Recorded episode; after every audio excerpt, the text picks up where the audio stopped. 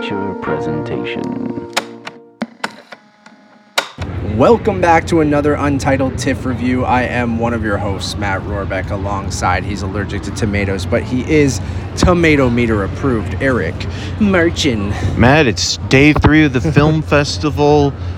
Uh, cut my thumb uh, during a uh, press junket for Causeway, uh, which we'll have a review for once the embargo lifts. As well as that interview that you did. Yes, yes. Um, so that will be exciting. I'll also talk about a little thing that happened. I think maybe in the wrap up and the, at the end of the show, just to save Pretty it. wild morning, but we'll save that story. Yeah, yeah. So, and it was my first interview in, in three years with the director, uh, Leah. In person, right? yeah, and, and Neuenberg. Um, so it, went it went well, but you know, like you have that trepidation going in where Mm-hmm. you know you haven't done something in person for a long time, Right. and you just kind of Just feel like, like, this festival as a whole, really. yeah, the social interaction, you know, is is is not as secondhand as it used to be. Right. Uh, but we'll get to that at another time. Today we are reviewing Nicholas Stoller's Bros, starring Billy Eichner and many more. But he also, Billy Eichner co wrote the film as well and stars in it. So it is, and we'll get into it, but very much his movie, it Yes. feels like. But uh, how are you? I guess you already kind of went over it. Me, How are you, man? I'm, I'm good. You know, I feel good. You know, only got home at like 1.30 a.m. last Yeah. night, 2 a.m., and was starving. We ate like a basically just a hot dog, and then that was it yesterday. I had a hot dog and fries during uh, Roost. Yeah, Um, of course. And then everything went downhill from there, uh, when food wise, at least. and we ate movie wise too. Let's be real with Um, Roost. Yeah, with Roost at least, but oh, that's another another day. But uh, yes, we attended the world premiere of Bros last night. Let's get into it. Um, Eric, you kick it off. Yeah, so uh, as you mentioned, this is a film that stars and is co written by Billy Eichner, who uh, plays Bobby Leiber, um, a very proud and out gay man living in New York and living uh, his best single life, um, as he says in the uh, opening prologue of, of the film, kind of setting up the tone of the movie. Which, if you've seen, you know, a Judd Apatow movie or a Nicholas Stoller film, you know, from the director of Forgetting Sarah Marshall, or again, like you know, the way that Apatow works with a lot of comedians Yeah. when they're trying to tailor their own kind of showcase role. Um, you become familiar with the beats. You have a very sweet, raunchy rom com that is the first official R rated studio, uh, R rated uh, gay rom com. So, um, with that, you know, there's expectations to, you know, deliver something that is both going to be accessible to a mainstream audience, but also specific to the LGBTQ plus community. And Yeah. with that, I think you get a pretty good, um, enjoyable movie that maybe isn't as funny as you would hope it would be, but still has enough poignancy and a really good performance yeah. from uh, Billy Eichner in, in the lead role as kind of more of a heightened version of, Of himself. Yeah, I think that's why. If you can believe a more heightened Yeah. version of himself, um, but he, he there's there's moments in the film where he has a couple of monologues that aren't necessarily just about you know His social character in the political movie causes yeah. or you know history's eraser of you know uh, gay icons and activists throughout the ages, but also just very much about vulnerabilities and putting yourself out there, you know, on the dating scene and being a little bit older as well, and and and you know not wanting to get yourself hurt emotionally. And you know, there's a sequence in a club where he meets, um, you know, your classic bro type guy, uh, Aaron, played by uh, Luke Macfarlane, who's Canadian One of the most handsome men I've ever seen. very handsome gentleman. Um, you know, they they make jokes about him being kind of almost like a Tom Brady knockoff, and um, also, but but also very charismatic. Like, Yeah. he's he's so well cast in that kind of like he has the look of like your classic like high school jock who peaked at that point and maybe Mm-hmm. kind of didn't go on to have that career that he wanted and and you see him you know in this movie as kind of a lawyer who kind of subjugates wills and you know is hating his life and hates you know both having to kind of hide certain aspects or be a little uncomfortable with who he is compared uh, to Billy Eichner's Bobby character, and so you know like it's it's a nice kind of balance between the two as they kind of navigate this relationship and what the relationship great. is because Yeah. it's not a heterosexual comedy, so Yeah. it's not going to play by those rules, and it tries to break out of that. And you know, again, a lot, the majority of the cast, if all of the cast, are on, Yeah. you know, the LGBTQ plus sort of community, and embracing that, I think, Other is really than some of the wonderful as cameos well. and stuff like yeah, that. All the like main roles and secondary roles, I believe, were played by uh, people in that community. Yeah, I, I'm mostly with you, man. Like, um, I think uh, at its best, it's when Billy Eichner. It feels very personal to Billy Eichner. Where oh, we're recording. What's up? What's up? What's up? We're saying hi to our elevation friends. Um, uh, when it feels the most personal to Billy, I feel Yeah. like is when the movie is at its best, and I think when it feels the most Nicholas Stoller, I think the movie is at its worst. And then that's what I, I was kind of fighting with throughout the whole thing. Like I, I, I really love those monologues you talked about. There's a great one on Confidence. uh, yeah, on confidence uh, on a beach in in uh, P Town. What's it Yeah, called? Provincetown. Yeah, Provincetown.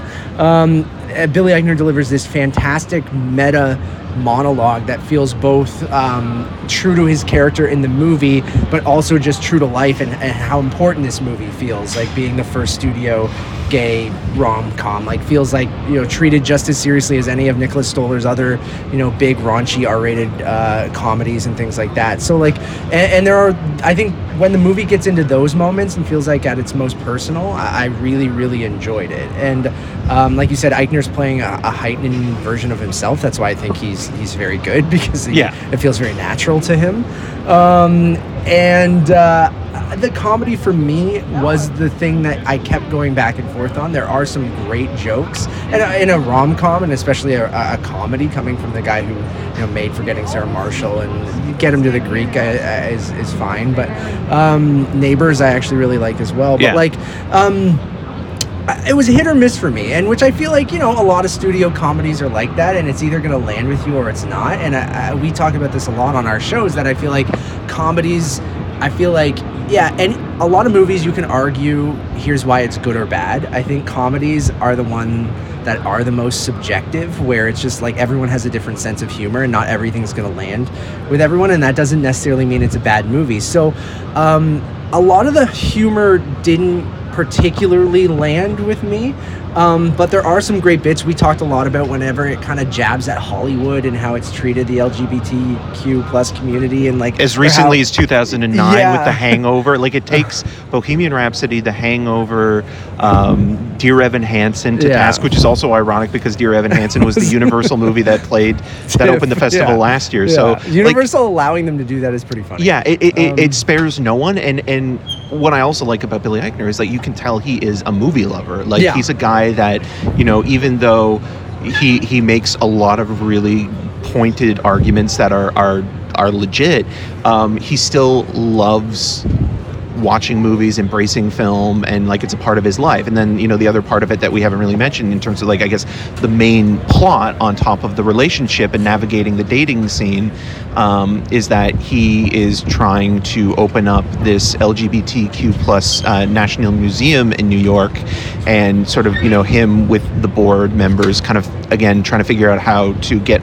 the remaining donations that they need and also um, just you know figure out what they're going to do with the last wing and Yeah. and, and there's there, there's an interesting conversation you know with how you know the community's been betrayed in both film and documentaries and television Yeah. and just in general with like you know is it always about suffering right you know is it always about tragedy why can't it be something that is you know positive and proactive and not just simply you know misery in order to uh, you know uh, emote a feeling from um, you know the the the heteronormative world Yeah, even though that's a lot of the, the history because we've treated that community so shitty over Yeah.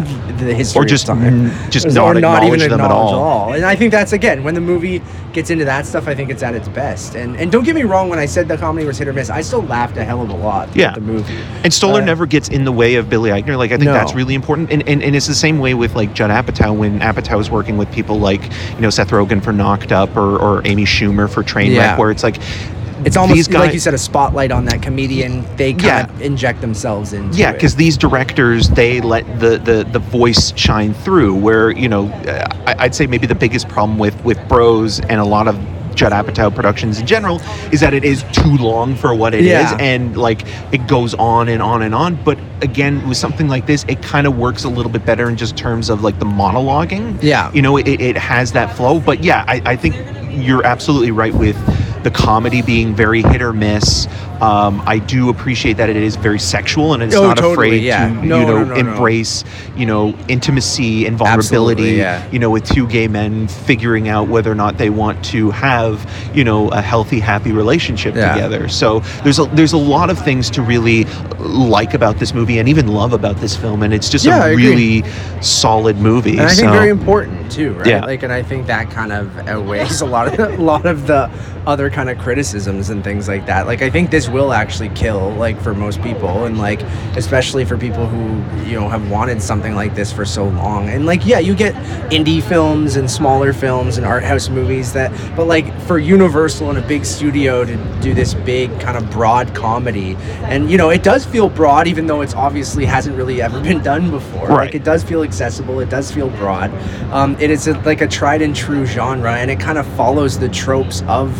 Uh, uh, While know, even of- referencing them, Yeah, whether it be you know when right? Harry met Sally Yeah, or You've Got, Mail, which is yeah. always seems to be like the punching line or punchline to things now in, in a lot of Um, movies when it comes to rom coms. Yeah, and, and it is a rom com, right? For better or for worse, right? Because like I'm not a huge rom com guy. Like I, I think they're the odd one that kind of elevates that genre a little bit. But I understand why people really like them. And it is a tried and true genre, and I feel like this kind of sticks to that and is can fall in with any of those movies we mentioned, uh, both for the great parts and kind of the not so great parts. With like, you know, the the classic uh, uh, rom com stuff of always needing to have a falling out and coming like you know But the fallout here seems to be a little bit more legitimate than just simply someone cheated on somebody Yeah. or someone has second thoughts. Like it is actually about yeah, who they are as a person. Absolutely, but You I'm know? just saying it still has But it's a still lot of. yeah. You still have to. You're waiting for that shoe you're just drop. putting that spin on Yeah. it, right? To make it true to these characters Yeah. in this movie. But you still have to have that. Like it still has those like make a rom com for dummies kind of thing. And I don't mean that as an insult. It's No. just like, you know, that's what they were trying to do and I think they succeeded with that. So But it doesn't um, feel as as contrived as Yeah. say some rom coms where it's like we have to have something that like disrupts it and it sometimes feels a little bit like okay well you know like some falling out has to happen or maybe one or the meet cute and things like that. They Yeah. put their own spin on all those things, which I think Yeah. is great. Um, yeah, I, overall, I, I, I really, I, I did enjoy it. Um, I don't know if I'm like over the moon about it or anything like that, but I think I, I love that Eichner put his personal kind of touch on the thing and and really kind of. I really, what really stands out is like uh, uh, the moments at the beginning, the middle, and the end. Like his monologues that he kind of has that Yeah. feels the most personal.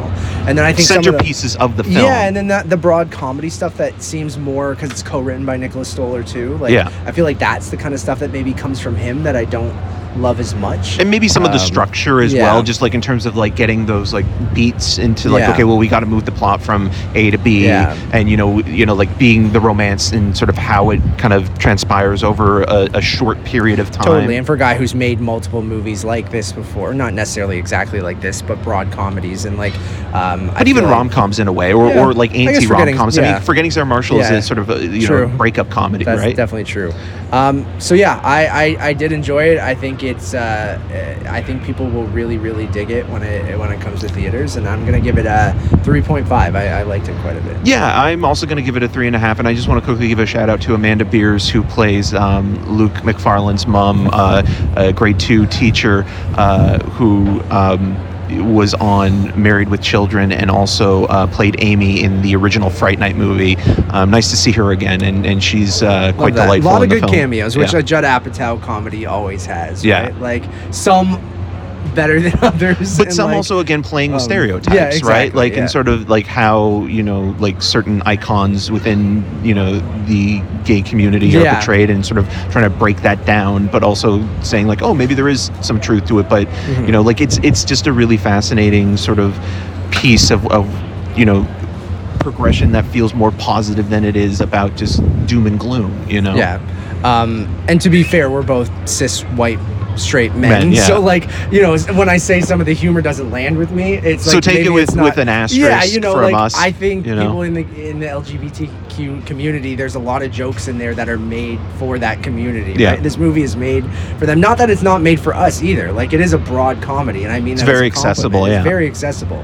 But I feel like just like anything that feels like written for you, um, a lot of those jokes I think will land even harder, right? Like Yeah. where not necessarily that I missed something, but it's not necessarily written, you know, for a cis white straight man. No. But like, but again, even there's a joke at the beginning that they want him to write something that a straight white guy can take his girlfriend to. Right. And I think they, which I think like like I remember like Billy Eichner had been working on this for a while and was trying to pitch it, and you can tell that like this is literally What every pitch through, meeting yeah. he went through to studios to get this thing made, and for it to be as singular in his voice as Yeah. it is is an amazing And I don't think it panders to th- No.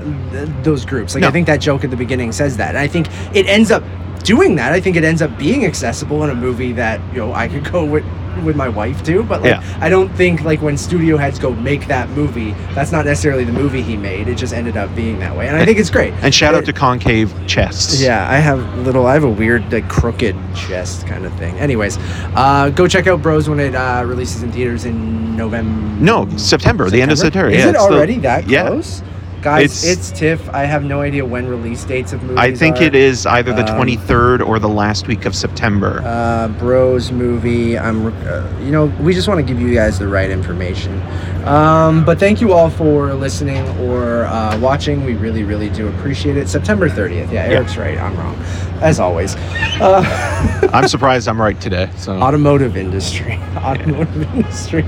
Um, Burlington. you're in the right spot. Uh, Untitled movie reviews. Uh, all of TIFF will have, you know, we, we started with 30 plus reviews. Maybe it'll be 20 plus reviews. Maybe it'll be 25. We'll see. we'll Um, also do a roundup at the end of the festival Yeah. as well, and and so you know there will there's going to be plenty of content, but we're just making sure that we're getting stuff out either after we've seen it, so it Yeah. coincides with the premiere, so the Premieres, yeah. embargo lifts, because you know we're under that obligation, and we Yeah. we but you should get that, two to three reviews per day Yeah. for the next kind of week and a half. So uh, we have reviews up right now uh, for. Uh, I like movies, I Like uh, which was just posted, recently yeah. published. Uh, Weird, the Al Yankovic story. Yeah. Uh, the Swimmers. Yeah. Um, we also, as you're probably listening to this, uh, a review for Clement Virgo's um, brother. Yeah. So that'll be another one, and then you can also stay tuned that we'll have reviews for uh, Steven Spielberg's The Fabelmans that's today, and baby. uh, Let's go. Rian Johnson's Glass Onion. Yeah. A Knives Out mystery. Uh, I'm at that point of the festival already where I'm like, what have I seen? Right. Well, also Uh, with a lot of the stuff that we did Pre-screen, pre-screen, and women talking and other things Yeah, like and, and too. again, we'll have that stuff released when you know the, The public premieres screening, happen, pub- yeah. the premieres have happened. Yeah.